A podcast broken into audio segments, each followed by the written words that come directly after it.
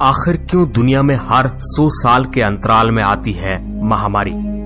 क्यों बीस के आंकड़े का साल दुनिया के लिए महामारी का कारण बनता है? दोस्तों, आज पूरी दुनिया कोरोना के कहर से जूझ रही है। पूरी दुनिया के साइंटिस्ट रात दिन कोरोना का टीका खोजने में लगे हुए हैं, मगर फिर भी सफलता नहीं प्राप्त कर पाए आज हम इतने एडवांस टेक्नोलॉजी के साय में होते हुए भी कोरोना का इलाज नहीं खोज पाए हैं। तो जरा सोचिए, आज से सैकड़ों साल पहले किसी वायरस की महामारी के अटैक से क्या होता होगा?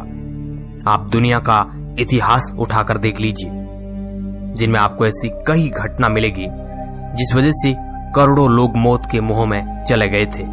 लेकिन अब हम आपको जो जानकारी बताने जा रहे हैं, उसे आप एक संयोग मात्र कह सकते हैं, क्योंकि हर सौ साल पर लौट कर आती है एक महामारी। पूरी दुनिया हर सौ साल बाद एक नई महामारी का शिकार होती है। जिस तरह आज पूरी दुनिया कोरोना के चपेट में आई है, हर सौ साल में इंसानों को एक नई महामारी की दवा खोजनी पड़ती है। ऐसा कोई एक बार नहीं, बल्कि पिछले 400 सालों से होता आ रहा है। लगातार 400 सालों से महामारी पूरी दुनिया में अपना कहर मचाती है। हालाँकि इसमें एक बात कॉमन रही है, वह हर सदी में 20 का आंकड़ा। जैसे इस बार 2020 का आंकड़ा। वैसे ही 1720, 1820 और 1920 भी महामारियों से दो चार हो चुके हैं।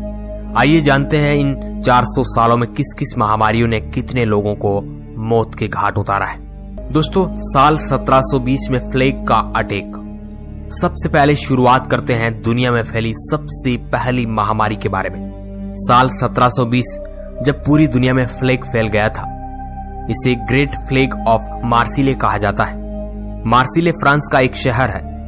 उस वक्त दुनिया में इतनी ज़्यादा जनसंख्या नहीं थी। फिर भी आप इस बात को जानकर अंदाज़ा लगा सकते हैं कि मार्सिले में फैले फ्लेग की वजह से एक लाख लोगों की मौत हुई थी।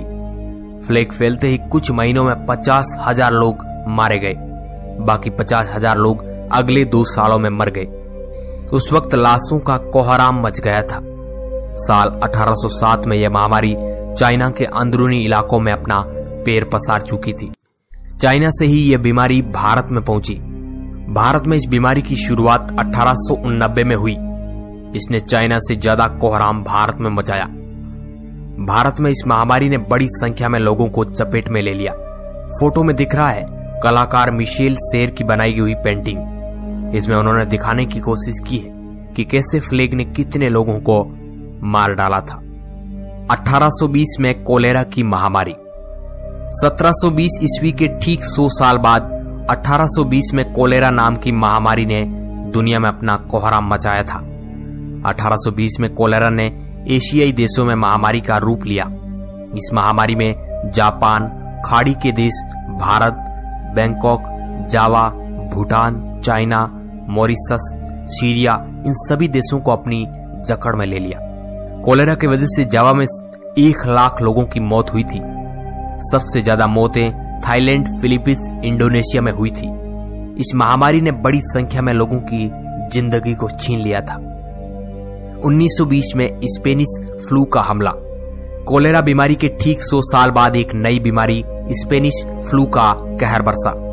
वैसे ये फैला तो 1918 से ही था, लेकिन इसका सबसे ज़्यादा असर 1920 में देखने को मिला।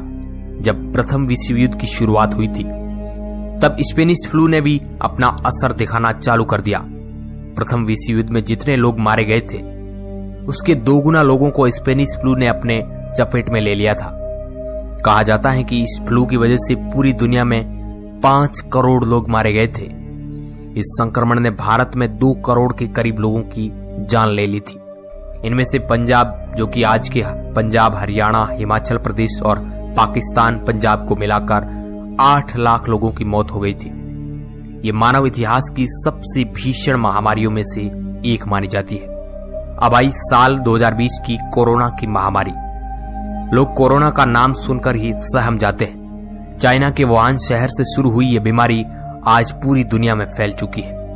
आज इस महामारी से लाखों लोग संक्रमित हो चुके हैं और हज़ारों लोग इसमें मारे जा चुके हैं। और अब भी ये बीमारी लोगों को अपना शिकार बनाती जा रही है। वैज्ञानिक दिन रात इसका टीका बनाने में लगे हुए हैं, मगर आज तक सफलता हाथ नहीं लगी है।